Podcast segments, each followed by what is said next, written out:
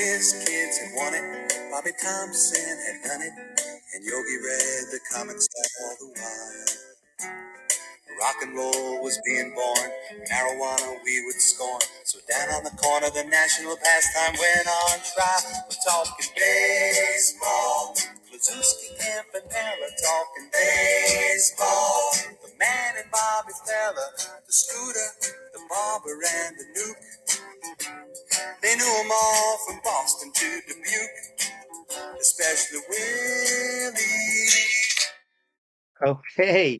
Yes, sir. Welcome to the Man on Second podcast on Real Voices of the Game production. I should say the rapidly growing Real Voices of the Game production because we are expanding, we're growing. Uh, this is really taking legs and it's all pretty exciting. And one of the reasons why is because of the guests we have today and the content that we are producing. Uh, as always, we are joined by co-host producer Dave D'Agostino, and um, this week uh, we're actually we're doing something a little different. Last week we had John Hughes, the the longtime and well-respected scout with the Oakland A's. This week he has his we have his son Justin, who is the bullpen catcher for the Oakland A's. But before we bring Dustin in, uh, we're going to bring Dave in with some announcements. Dave, what's going on? It seems like a lot.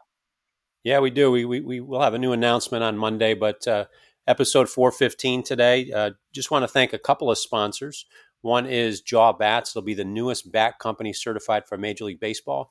At checkout, if you want one of their great maple bats, Jeff Frye's using one at Fantasy Camp this week. My son Tanner's been using his. They love it. They said it's, it's uh, I think Tanner has an M110 model, uh, very very evenly distributed. Uh, loves the grains on it, loves the feel, loves the art on it too. Um, RVG at checkout, all caps will get you 15% off anything on their website. Uh, Blackout Coffee, Be Awake, Not Woke. Uh, if you want to get 20% off on your first purchase, you can use Joe's code, which is, is it Joe F20? Yeah, all caps, Joe F, J O E F, and the number 20. Joe F20. And then after that, use Joe's link to get 15% off in perpetuity. Um, and we've got two other ad reads. So I've asked the audience to sit tight, 90 seconds an ad read. Please don't skip through. Um, let's support the people that are supporting us in our growth here.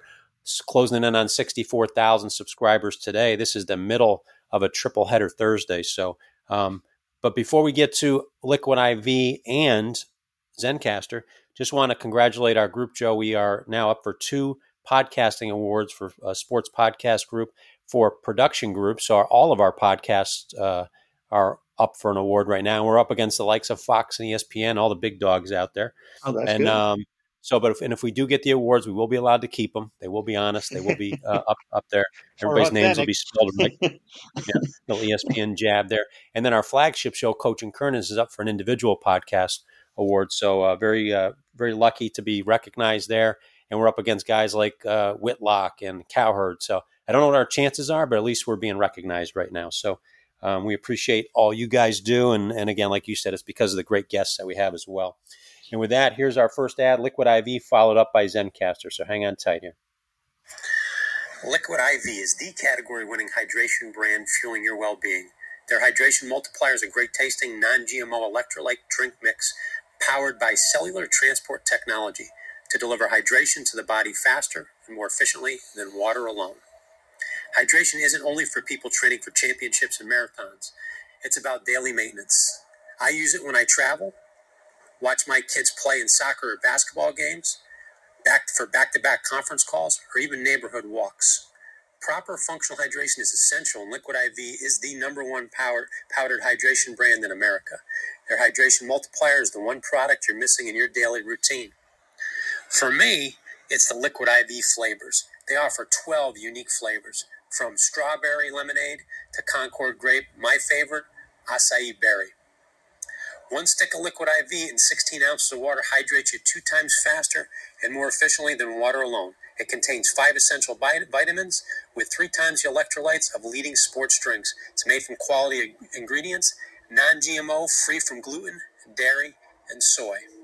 That's why I'm asking you take a look at this. This is for real people. It's got real flavors, it's real hydrating, and you can get 20% off when you go to liquidiv.com and use our code RVG at checkout.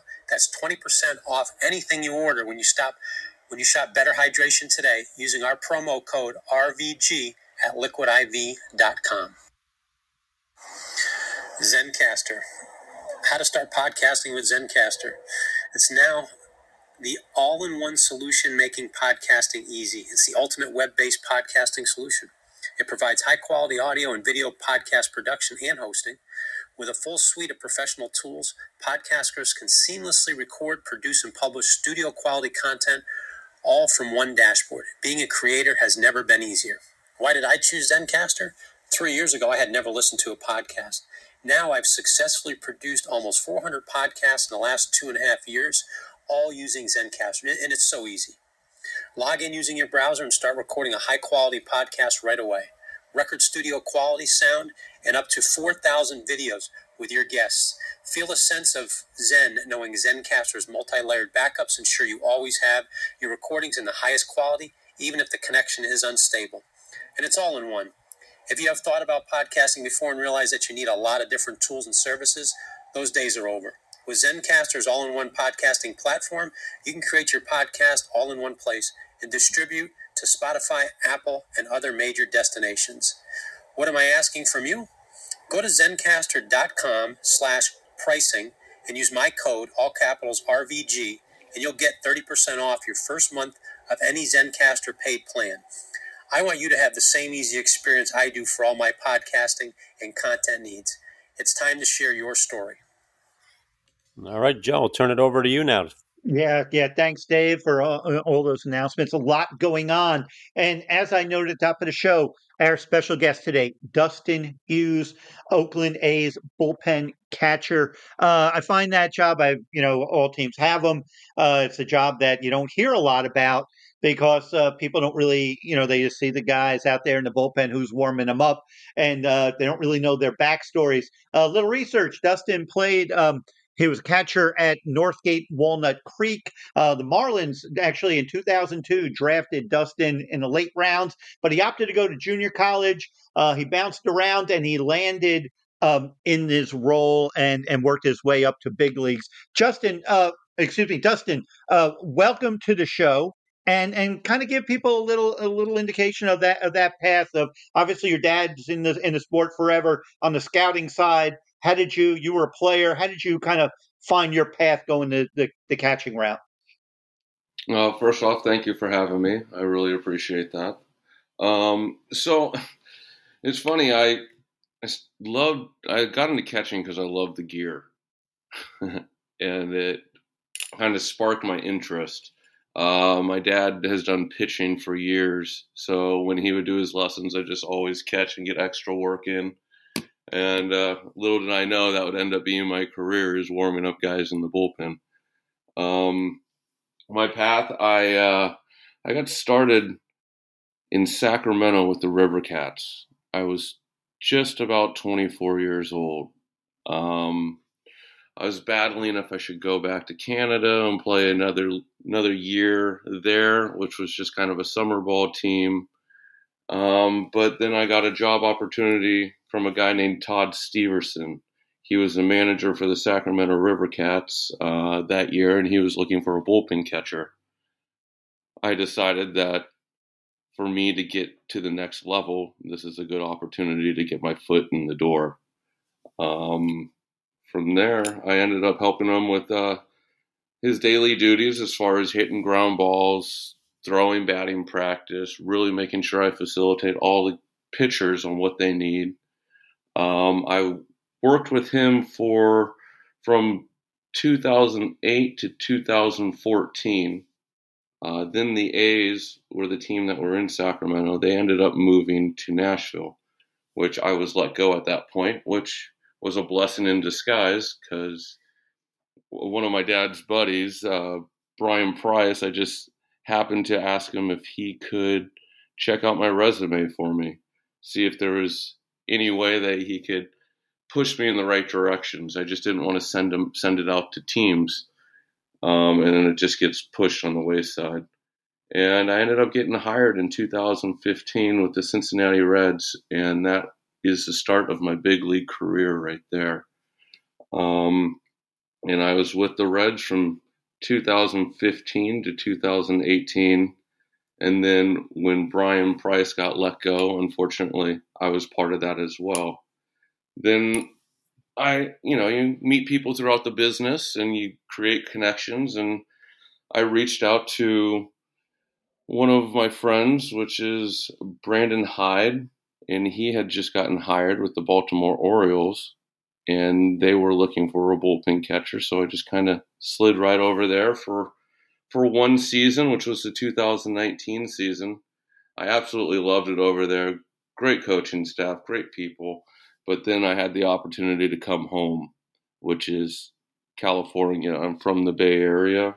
Um, and Bob Melvin was looking for a bullpen catcher to fill in over there. And I said, what a great opportunity to get back to my family. So I took that in 2020.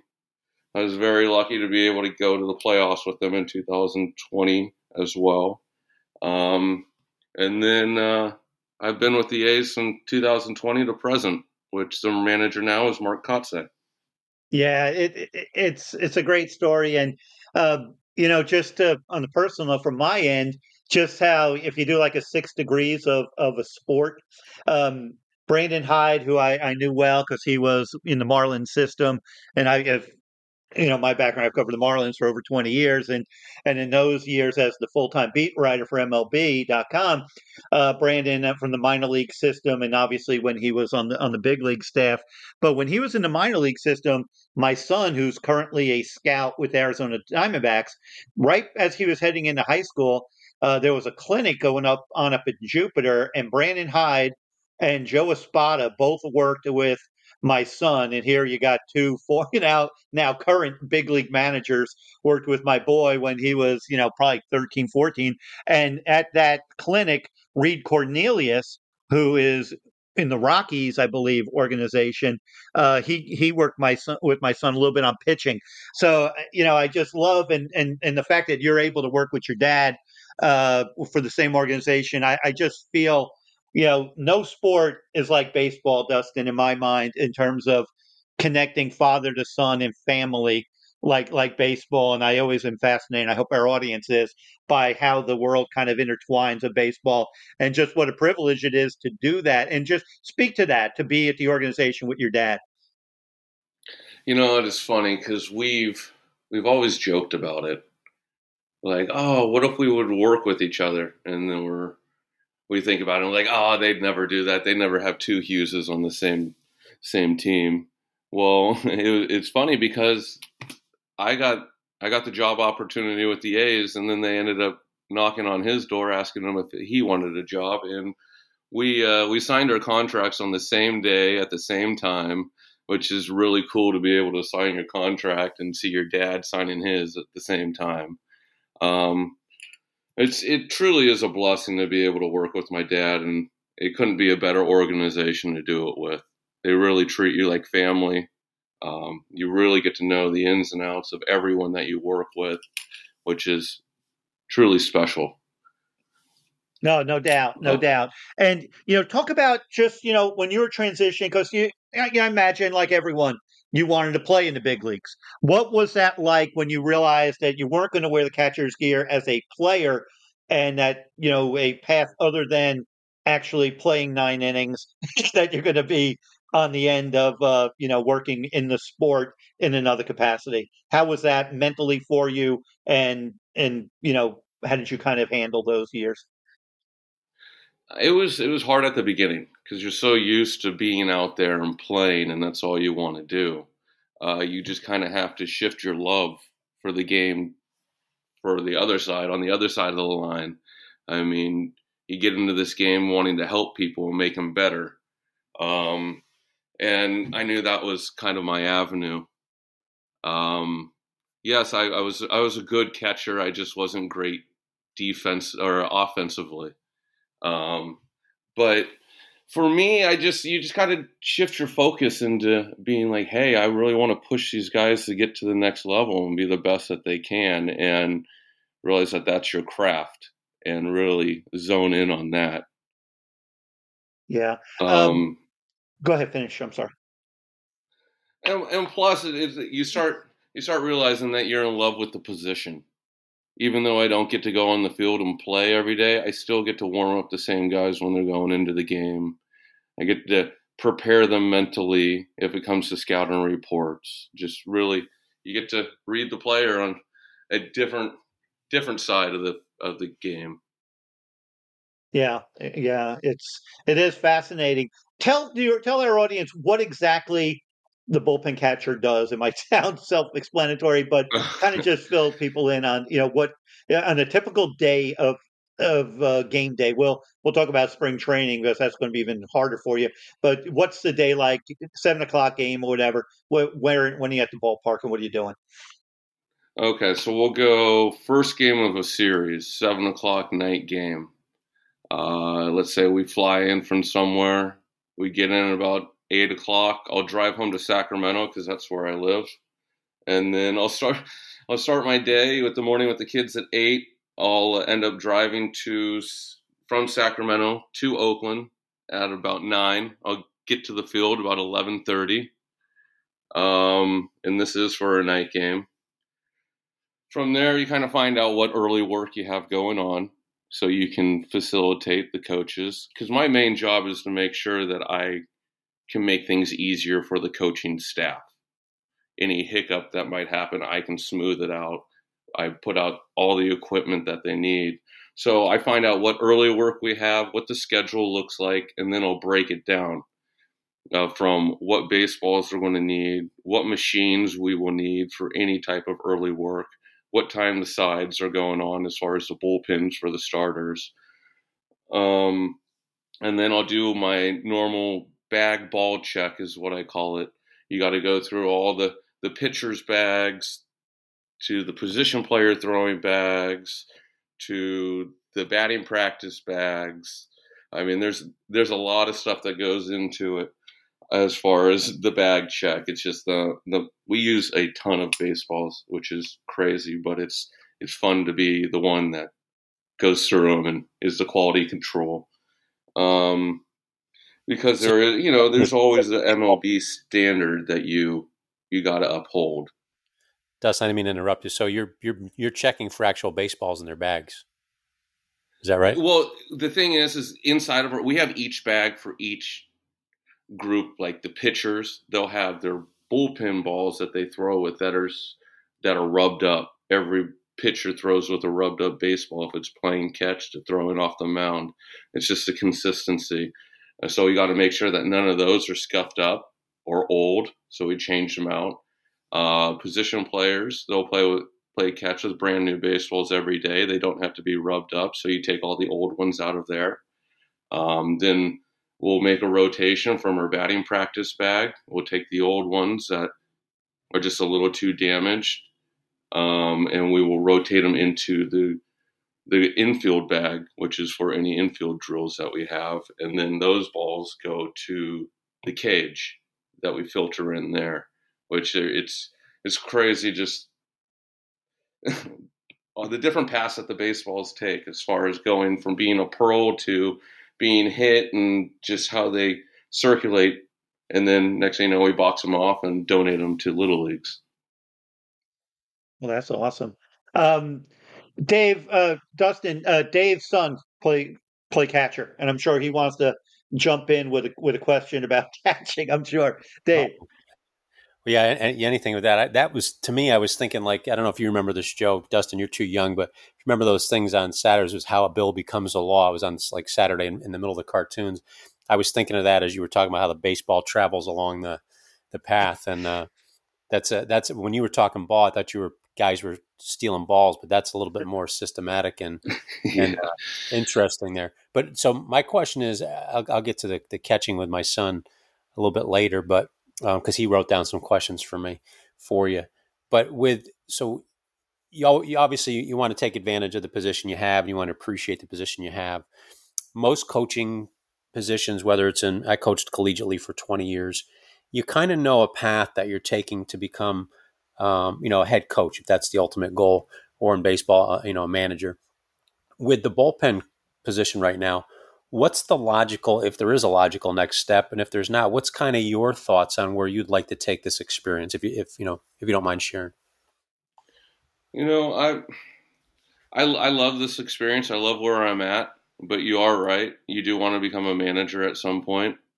Um, it's been in the talk. It just kind of depends if it's the right step for me um, and for my family. But I would I would love to manage somewhere in the minor leagues and work my way up to to coaching in the big leagues at some point.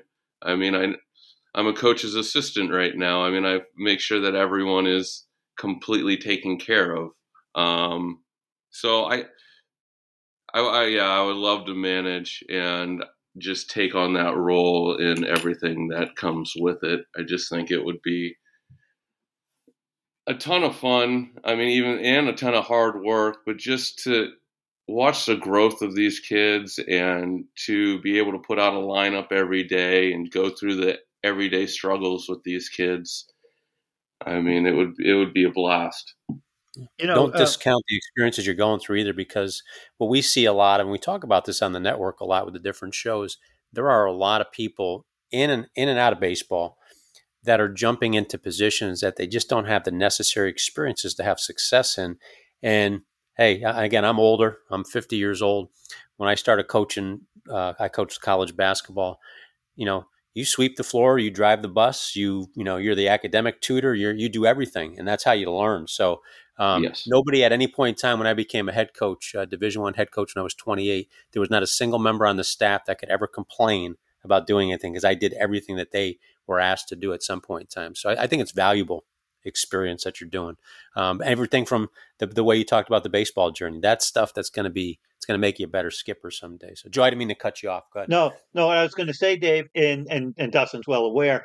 Uh, it's really kind of the manager position of the positions, you know. And there's no secret there's been so many great former catchers who are current or former big league managers. Obviously, Bruce Bochy among the among the most notable. Uh, so, Dustin, talk about that aspect of it, the perspective, because you're the one seeing the game, looking at the field. Everyone else on the field is looking towards the batter.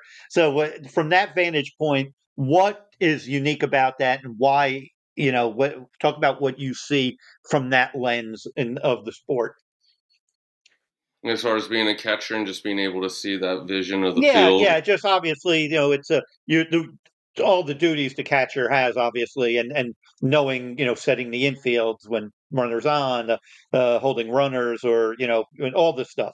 Uh, you know, just just that and and why that aspect of the sport is why so many former catchers are managers. I I think it's just because you're you're always staring. You're seeing everything go on right in front of you. The whole game's just playing in front of you. I mean, it's nice. You, are you're, you're one of the coaches on the field. You you have that extra eye. Um, you can see the base runners and maybe little tendencies that they have that you can communicate with your infielders.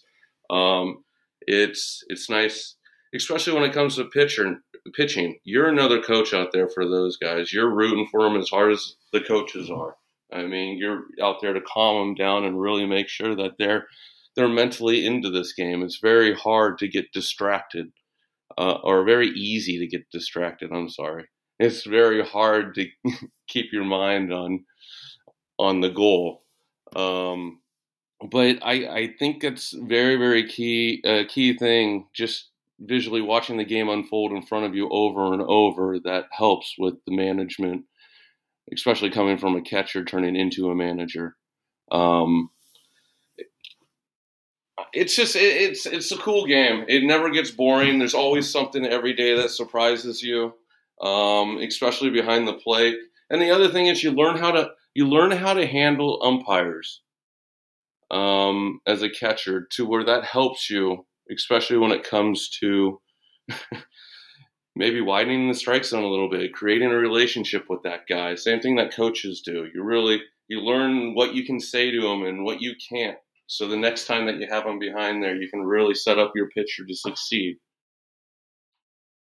Wow, yeah, Dustin, kind of take us through what you know, just so our audience can get a feel for it, because I I've covered sport over 20 years, seeing it at a real intimate way. And and I'm thinking ahead in a in a couple of weeks. You know, spring training is going to start with what pitchers and catchers reporting, and what all teams will have. I I don't know what uh, if there's 60 guys in camp, probably 35 of them seem to be pitchers, and there's yeah. catchers or a lot of them are on the roster just to catch all those bullpens that are being thrown as guys are getting ready.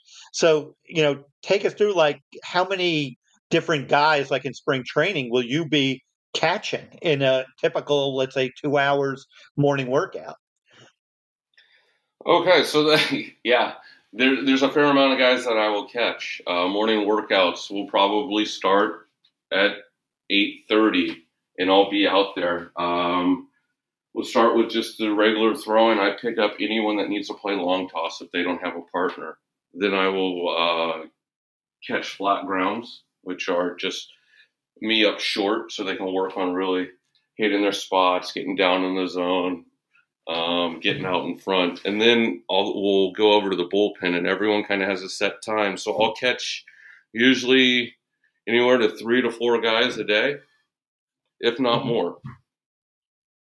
And, and how? And then what? They throw about fifteen to twenty. I know they build up, but day one is pretty much what about fifteen or so. Yeah, yeah. fifteen. I would say starting pitchers are more about twenty five. Uh-huh. Just they they need to ramp up a little bit more because their first outing they'll have about forty pitches in yeah. the game. Yeah. Um, so you're you're absorbing in an age of velocity. yes, your hand, your hand is. Uh, how fast does it get calloused enough that okay, I am I'm good. Not fast enough. no, I mean it, it's it has gotten faster and faster over the years, and it's it's fun, but you really need to pay attention now. You can't you can't be distracted when it comes to catching the ball coming in that fast. Yeah, yeah, uh, for, yeah. So I think I hope our audience and, and and Dave speak to this because you know when you're when you're working with kids, how many times are your catchers wearing pretty much gear? Maybe not the chest protector at that time, but uh, with the catcher's glove playing long toss. are they are they doing that, Dave? You know, with my guys, yeah. So my my son Tanner catches, but you know I get I get concerned about him being typecast as a catcher. He's you know he's he's growing now. He's 13. He's an eighth grader. He's he, he's at five nine, which is he sprouted up the last year. But I get concerned about him being a catcher. I want just like we talk about multiple sports. I want him to play multiple positions. Um, you know, he's a, he's a shortstop also. I have him play the outfield sometimes. He plays up on on our older teams, but uh, I want him to be athletic back there. I don't want him to be, just be typecast at that. It, and it's helped him. I think he's also a basketball player. He's played futsal and soccer. Um, he's played football, so it's all those things combined, we, we talk about multiple sports. I also want him to play play multiple positions out there. But at heart, he's a catcher. That's the way he sees the game. He enjoys calling games, um, enjoys that communication, like you said, Dustin, with the umpires. Enjoys commanding a field um, out there, and um, so I like that from. It's his personality uh, and, such. But uh, playing other spots is important. But yeah, when he plays long toss, all things being equal, he's grabbing that catcher's mitt when he does it. So without without instruction on that. So it tells me what he what he likes the best. So I have to make him use his shortstop glove sometimes out there. Dustin, were you a multi-position athlete, multi-sport athlete? What was your? What's your uh, yes, I did baseball and football. Wasn't that great at basketball, but really loved football. Just to play it at a competitive, like as competitive as college. I would have never been a college football player, but I I think it's I think it's great. I think kids need to get out there and play as many many sports as they can. I mean, it helps your athletic ability a lot. Hey, what's what's your training now? You, when you're talking about catching these guys in a day, all these guys, um, you, you got to be putting your body through uh, some some taxing. Um, just every day's got to be taxing on you, I would imagine. What is your workout regimen like to prepare for a season? Is it any different than it would be as a player? Are you doing you know prehab, rehab after catching stints? Um, what, what's your training regimen like?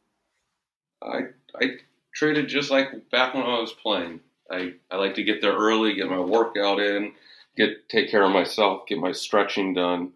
Um, yeah, there's a lot of working out that goes into it because that age, the age is is going up and the body is breaking down. So you got to really make sure you don't let that thing tighten up. I mean, um, but yes, I work. I work out a lot. I'll work out about five days a week. Uh, I'll do my rehab almost every day. I mean, because we, we get during the season we get four days off a month, so it's go go go. Yeah, yeah, and you're you're in a crouch position a lot, obviously, and and doing all that's in, involved in that. How, how much is uh, the advancement of just you know guys in the ice tub, you know, within the last uh, I don't know how many years, but it, it, it seems a lot of the catchers spend a lot of time in there. Yes, uh, everyone has their their routines. A lot of guys, I should say, a fair amount of the guys do the the contrast, the hot cold contrast, which will go in the cold tub for about thirty minutes and hot tub for about three minutes and do three rounds of that which is a little bit nicer considering you get the hot tub for a little bit to warm up. But yeah, no, everyone still uses the cold tub. I mean, I think it's key. It's great for recovering.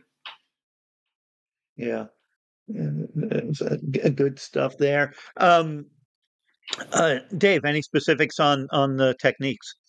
Yeah, Dustin, with you know, I, you, you know, there's the the new stuff that's going on right now with you know, kids going uh, kids going on one knee. They're seeing it at the major league level.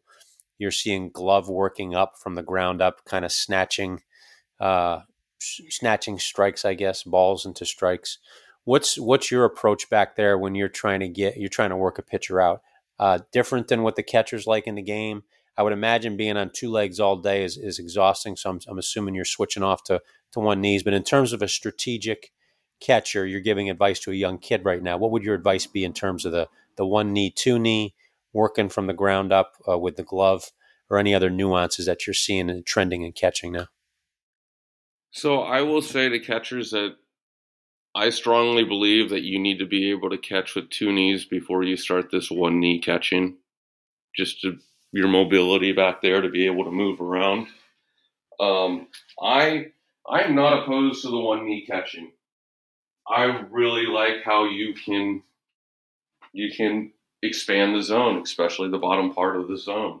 Uh, at the beginning, I was just kind of like, oh, I'm not too sure about this. I mean, but if you think about it, your glove always drops down and it comes back up. Now you're just starting it on the ground and you're you're just snatching it back up and you're getting a ton of more calls on the bottom bottom of the strike zone. Um, so I, as far as me as a catcher, I like to do exactly what the catchers are doing right now. I want to be able to field as well, so I can help them as far as the catchers, and visually the catcher or the pitchers are seeing the same thing that they're getting out on the field. Yeah. And what's what's the communication like now? You're there. You obviously have a job to do. Let's say it's let's say it's pregame. Um, you have a job to do to to to either get that pitcher prepared or during the game when middle guys are getting up and closers are getting up, what's your communication path um, over the course of a game? Let's say with either the the skipper or the the in game catcher, in game pitcher. Uh, what, what's that dialogue expected from of you? So we have scouting reports. We'll go over them on the iPads that we have in the bullpen with the players and really make sure that they're they're in tune to what batters are coming up and what innings and who they are probably going to face. Uh, most of the guys already know who they're going to face because uh, it's kind of set up in the pregame meeting meetings that happen at the first game of a series. So you already know your matchups.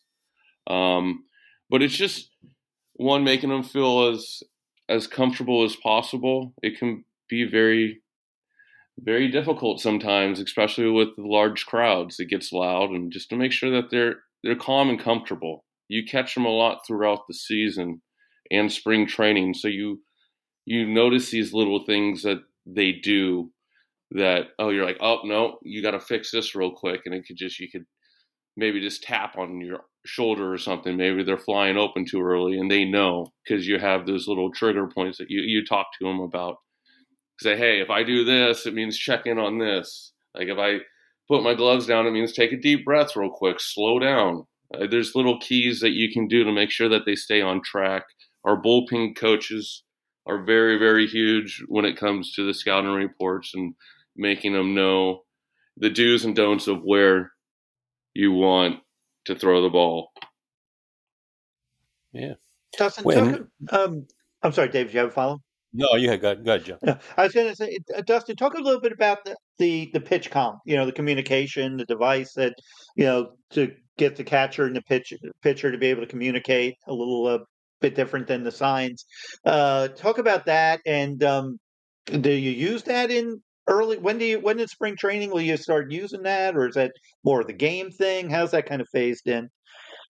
So since it's new technology, we try to have our, our guys in there to start learning it as, as soon as they get to spring training.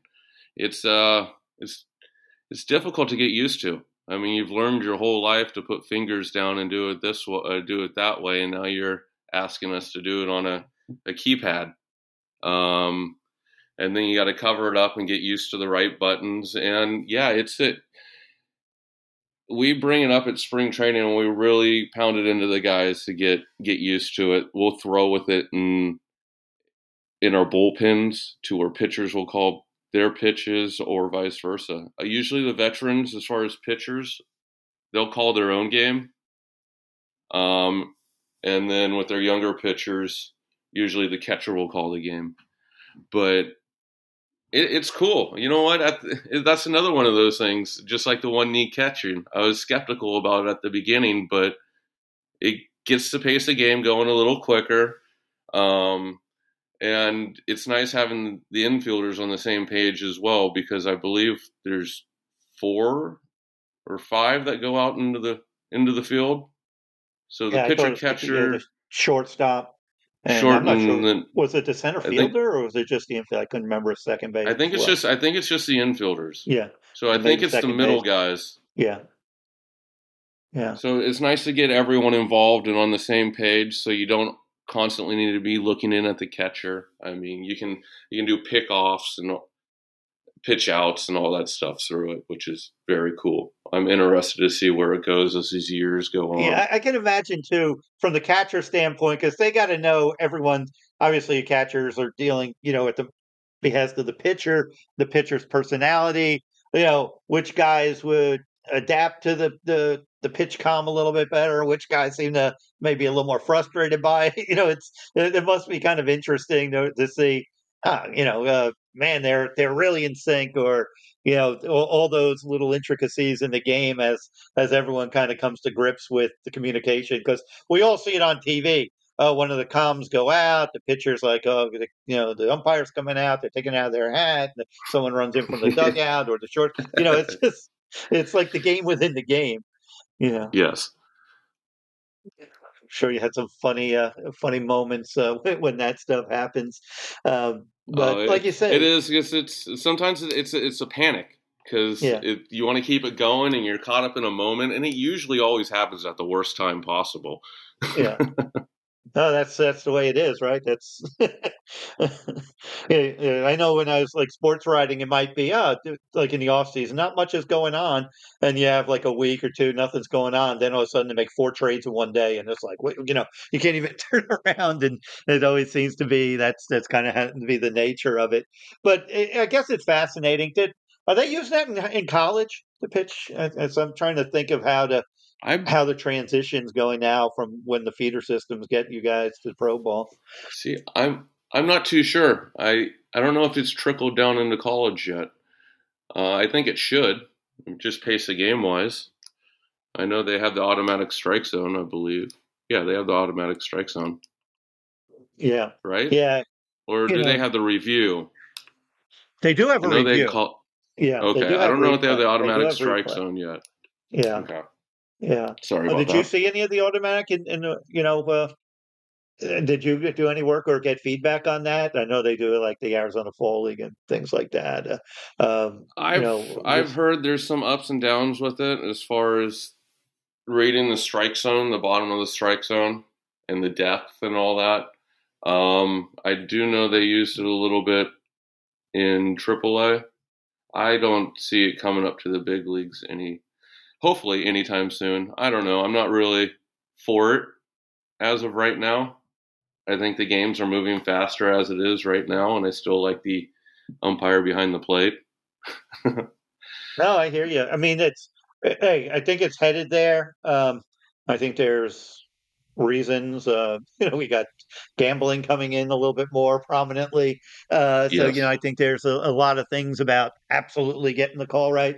But I'm with you. I if it comes, you want it to be right, and, or is do you want that technology to be as you know where you're not going to embarrass yourself with just terrible calls and and things like that are just going to hurt the credibility um you know so it would be interesting to see how that, that all unfolds you know dave got any questions Yeah. So our we have uh, a lot of pitching guys on on this podcast network. Does we have Jim Kaat, the Hall of Famer, Mark Wiley, who's a pitching coordinator for the Indians, and I believe the Marlins as well. Jim Rooney with the Brewers, uh, uh, Will George, who's a scout but longtime pitcher.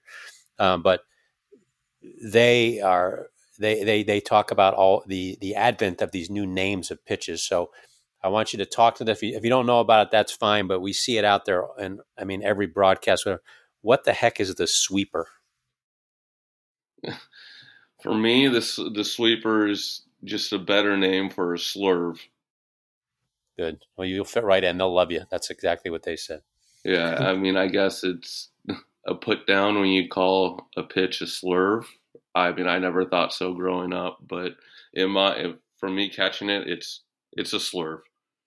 They're all, I mean, they're all sliders. One's just a little bit bigger on a different plane.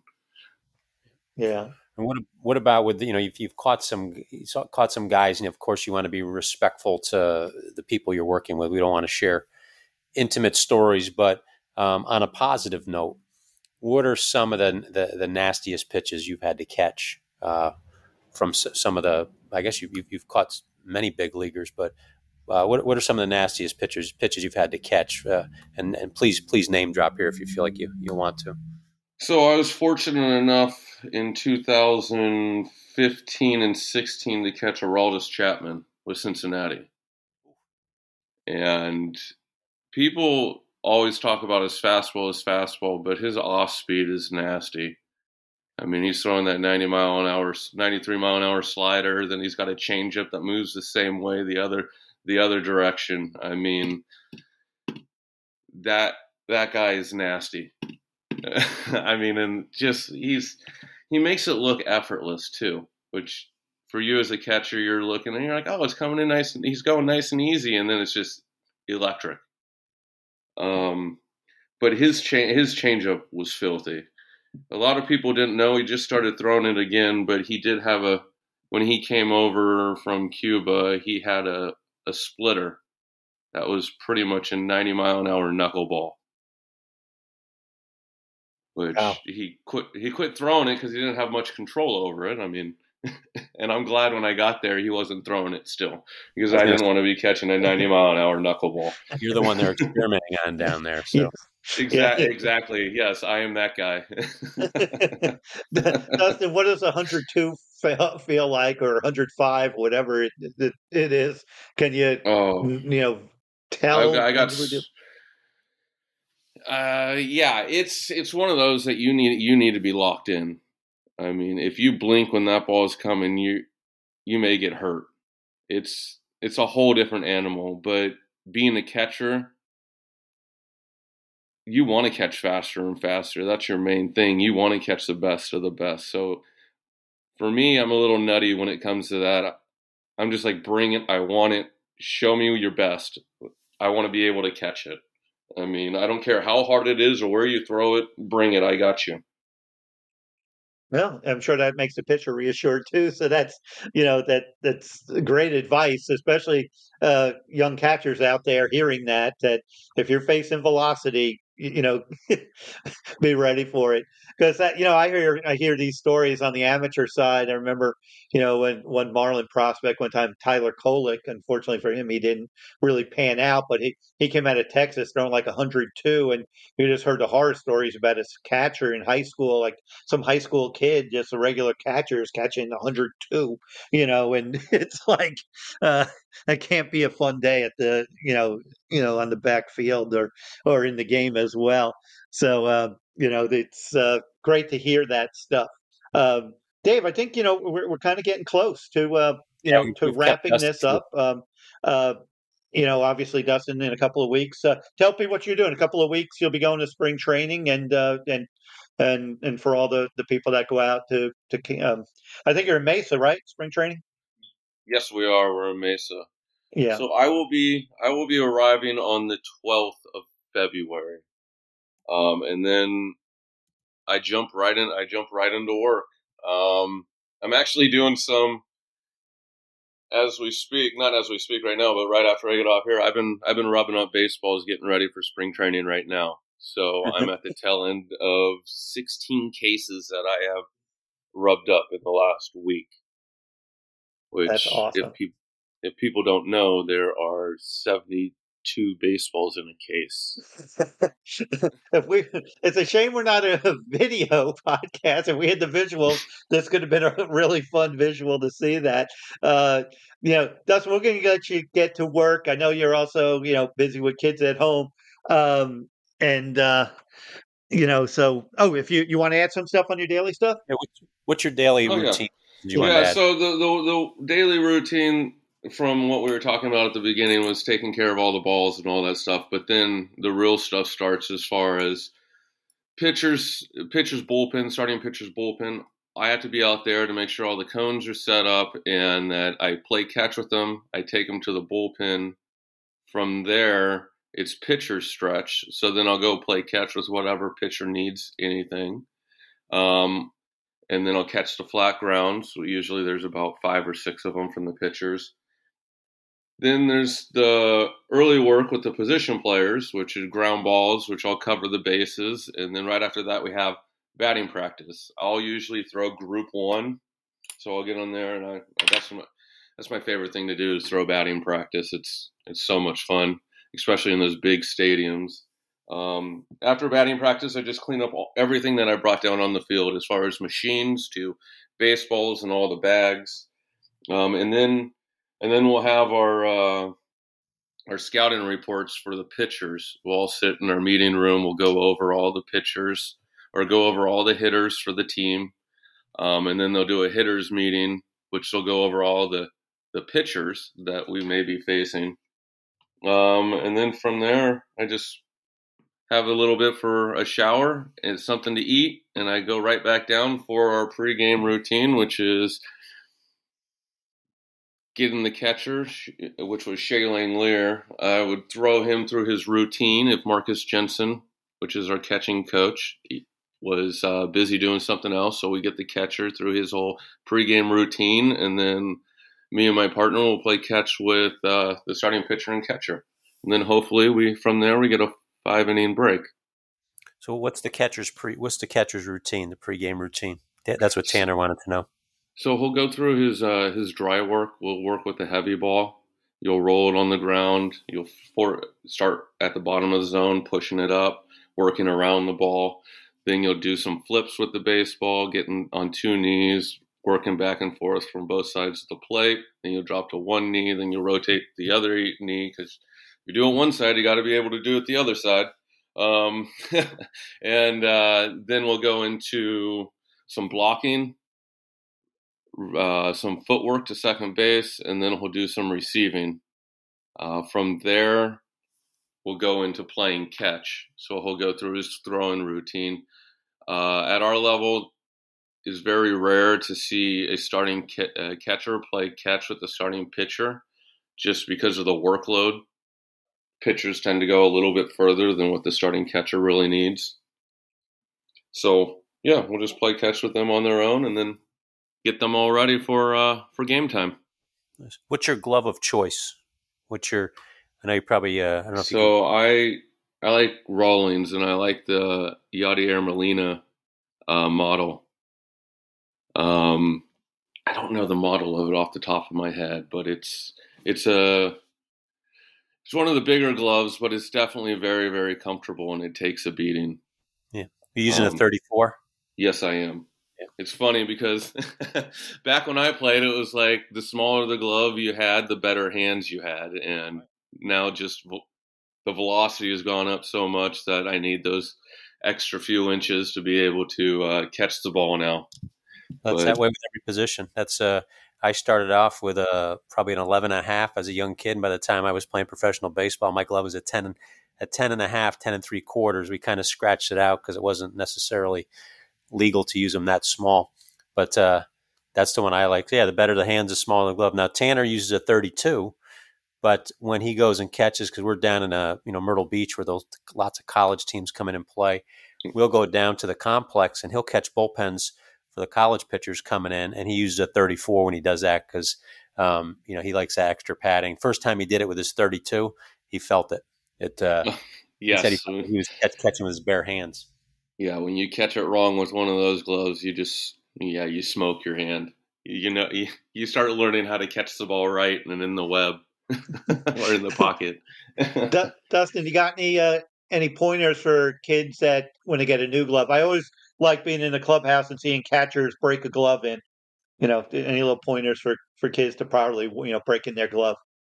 Yeah, I mean, I, I break in the majority of our catchers' gloves just because I like them game ready. You can't. The, my biggest thing is you can't rush a glove. You can't rush to get a glove ready to game ready. Just you'll. There's too many problems that will come with it. I, you just got to let the glove break in on its own, and just repetition of just catching the ball, pounding it with the mallet. Uh, I don't do any any dunking in water or anything like that. Um, I don't oil it until I need to tighten the laces. It's just keeping up with the maintenance on your glove is is huge. I mean, to keep it in game shape for a long period of time. Um, I do the majority of our leather work for our players as well. So I'm the one that relays the gloves and pretty much fixes whatever they need. But you can't you can't ru- you can't rush a good glove.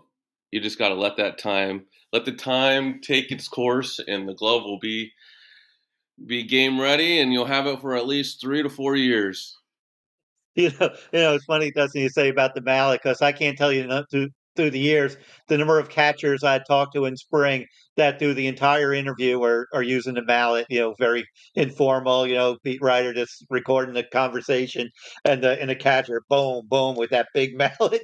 You know, just just reflexively. So I imagine. uh uh, that's just part of your reflex, you know. You know, uh, Yeah, But see, I, I mean, I carry I carry one of those around in my bag. Um, it's just that constant tool that you have. Um, yeah, it's a necessity. Another another tool that I actually used is last last spring training on breaking in a glove, which I found to work really well. Was feeding a ball through a pitching machine, and just not squeezing the gl- not squeezing the glove, just letting the ball hit it right in the pocket where you want it and just do it over and over. You create that little bit of a pocket in there because you can get some velocity in there, and then the the glove will start closing on its own a little bit. I mean, you know how stiff these catchers' gloves Oh, are yeah, when absolutely. you first get them. You can barely close them.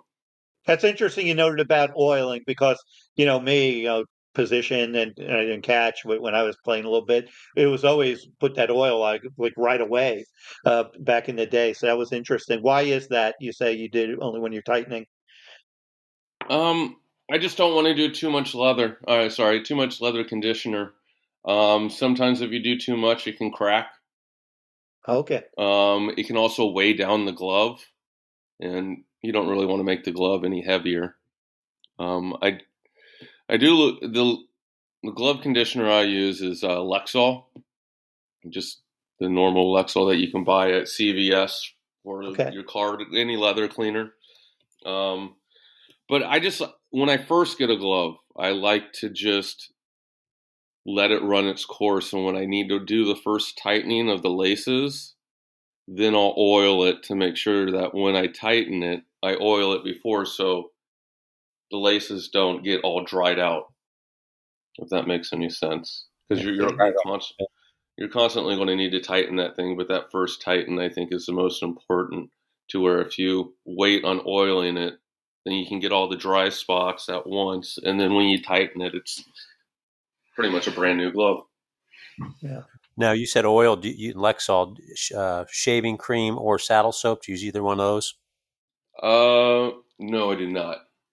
Um, Gosh, that'll so some, like, uh, go back sixty years with that stuff. Yeah, you know that was uh, like, well, that's that's your like. I know I was at the. I was yeah. talking. we have a Rawlings yeah. guy near us, so he and I talk all the time. He's like he's a savant with leather care, leather cleaner, and the stuff that you're using is now. And like when I played, it was it was uh, the same stuff you used on your face, shaving cream with lanolin. It was like the Barbasol.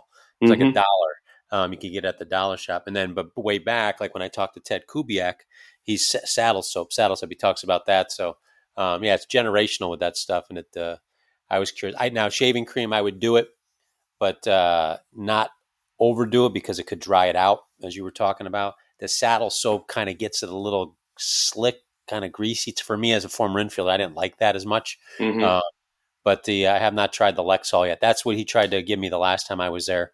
Um, and I uh, I resisted right away. I was like, ah, it's, it's hard to get get out of old habits. But uh, now that you mentioned it too, I'll have to have to maybe try it out. I highly suggest it, and you don't need to use a lot either, which is very nice. Um, hey, one key to people that uh, are restringing gloves and are restringing an old glove with new lace is a key is to run. so you just take a candle and use the candle wax and run the string, the lace through it once on each side, and it allows it to run through the holes without ripping it with its sharp corners. If that makes any sense, it doesn't rip. The... Okay, so when relacing an old glove, you want to make sure that you put your leather strips that you're going to relace the glove with through candle wax, like just not not melted, just regular wax. Just run the lace once on both sides, so it will give a little wax film on the outside. So when you bring it through the old leather, the new leather and the sharp corners on the lace doesn't rip the glove. Okay. Yeah. Does it glide you a little could, uh, better? I was thinking of burning candle, but that's yeah, that, uh, yeah that's no, what I was thinking too. You say yeah, no, no burning candle. I mean, unless you want one, but no, no. You saved the house fire. I appreciate that. yes. No, just any kind of wax. You just kind of run it through once on each side, and it puts a little coating over it, so the new leather won't rip the old leather. I love it. Yeah. yeah, that Dustin, that's what makes our podcast special. How many podcasts talk about breaking in a glove using candle wax to string a glove? You know, we, we bring the, the real hard hitting stuff to our audience. But I find it's it's very fascinating. I hope our audience finds these inside tips very helpful because this is the stuff that's being used at the highest level. Uh, we've taken up enough of Dustin's time. Um, uh, Dave, any final thoughts? And, and Dustin, any final comments before we get out of here? I'll let Dustin go first as the guest here. I mean, I my biggest thing is for all the kids listening out there, just enjoy this game. Don't put too much pressure on yourself. Easier said than done. I put a ton of pressure on myself, but just realize this game isn't going to be around forever and it goes by really quick. Just enjoy the, your teammates, your coaches, everyone's out there to make sure that you succeed and just enjoy your time playing this game. Yeah, I think it's a great, great message to kids. We have a lot of kids in the audience. Uh, Little League Baseball has been a big supporter of ours, so appreciate you sharing your journey too, because it's a unique perspective on the game that we haven't had yet. And I, I love that you, uh, I love how you articulate it, and we appreciate you. Thanks so much, Dustin, for coming on. Joe, I'll let you close our us out here on episode four fifteen. Yeah, again, thanks to Dustin Hughes. Uh, great inside bullpen catcher uh, for the Oakland A's. Thanks so much, Dustin, for being here, and um, and good luck in spring training, and um, and good luck to the to the A's, and have a, a safe and great travels when you get out there. Uh, to Dave D'Agostino, thanks for all you do. Great, great job again today, and uh, to our audience, you know, thank you guys. I mean, you're helping us grow. Uh, we are literally the um, real voices of this game. You know, we we bring you all different perspectives, and we're honored to do so today with Dustin Hughes as our as our guest. We'll be back next week uh, with another podcast, and uh, listen to all the shows on all on the network. And with that, I'm Joe Frisaro, man on second end. We are out of here. Bobby Thomson had done it, and Yogi read the comics all the while. Rock and roll was being born, marijuana we would scorn. So down on the corner, the national pastime went on trial. We're talking baseball, Kluszewski, Campanella, talking baseball. The man and Bobby Feller, the scooter, the barber, and the Newk.